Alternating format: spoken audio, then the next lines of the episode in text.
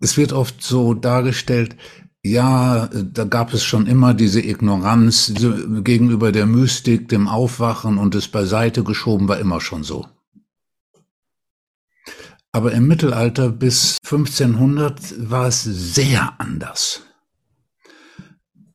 Um 500 herum hatten wir einen erleuchteten Papst, Gregor den Großen. Das wäre jetzt nicht so bedeutsam, wenn es dann nur um das fünfte Jahrhundert ging. Für diesen Papst war es selbstverständlich in der offiziellen kirchlichen Lehre, den Weg des Aufwachens als Weg zur Vollendung als einen selbstverständlichen, bedeutsamen und wichtigen Teil des christlichen Lebens anzusehen. Das Wichtige daran ist, ist, dass Gregor der Große als die Autorität für die nächsten tausend Jahre angesehen wurde. Also ein Autor hat geschrieben, wenn man in diesen Jahrhunderten Gregor den Großen zitiert hat, war man immer auf der sicheren Seite. Ähm, man kann es auch daran sehen, dass äh, Gregor der Große bei Thomas von Aquin beim Abschnitt Vollendung 40 Mal zitiert wurde. 40 Mal zitiert wurde. Das heißt, bis zur Reformation praktisch war die offizielle Lehre der Kirche, der Weg des Aufwachens ist ein selbstverständlicher Teil christlichen Lebens und äh, Ausrichtung auf die Vollendung. Da gab es in der Zwischenzeit gab es dann die Spaltung von Ost- und Westkirche und in der Ostkirche ist das spirituelle Erbe in gewisser Hinsicht noch stärker erhalten geblieben, sogar bis in unsere Tage.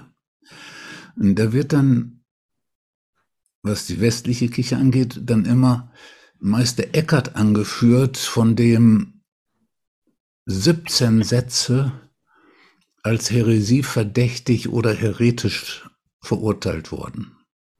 Also nicht äh, Meister Eckhart selbst, sondern 17 Sätze von ihm. Aber von Albertus Magnus und Thomas von Aquin sind 150 Sätze äh, äh, als äh, Heresie verdächtig oder Heresie. Wichtig daran ist nur, Thomas von Aquin gilt als der größte Kirchenlehrer überhaupt und in gewisser Hinsicht scheint es irgendwie zum guten Ton gehört zu haben, dass man bestimmte Sätze oder eine bestimmte Anzahl jetzt auch also da von Rom irgendwie gemeckert kriegte, ne? Wenn gesagt wird, und viele und äh, vielleicht die meisten sagen das, nicht alle so, aber viele tatsächlich, Mystik hat immer nur eine Randerscheinung gewesen. Dann braucht man nicht zu erklären, was und warum in der Neuzeit anders ist, dass wir und dass es in der Neuzeit so zu einem Randphänomen degradiert wurde. Das braucht man dann nicht mehr zu erklären. Und es wäre sehr wichtig, wenn man sich darüber Gedanken machen würde. Und das wäre natürlich viel, viel mühsamer, als zu sagen, ist immer schon so gewesen.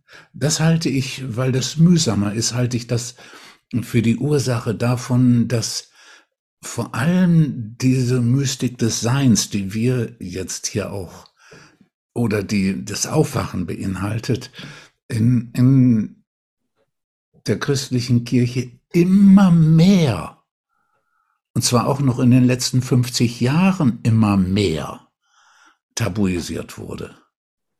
Also da gibt es wirklich keine Bewegung äh, zu Bewusstseinssteigerung, sondern gibt es eine klare Bewegung zur zunehmenden Tabuisierung.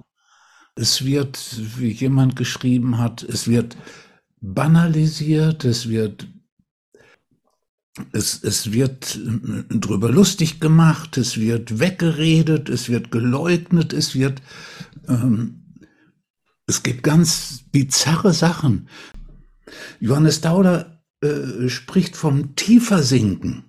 die wichtigste Johannes Tauler Forscherin schreibt, warum schreibt er das denn? Das kann man ja gar nicht verstehen. Das muss eine metaphysische Spekulation sein. Aber warum so oft? Gott ist doch oben, da kann ich doch nicht heruntersinken.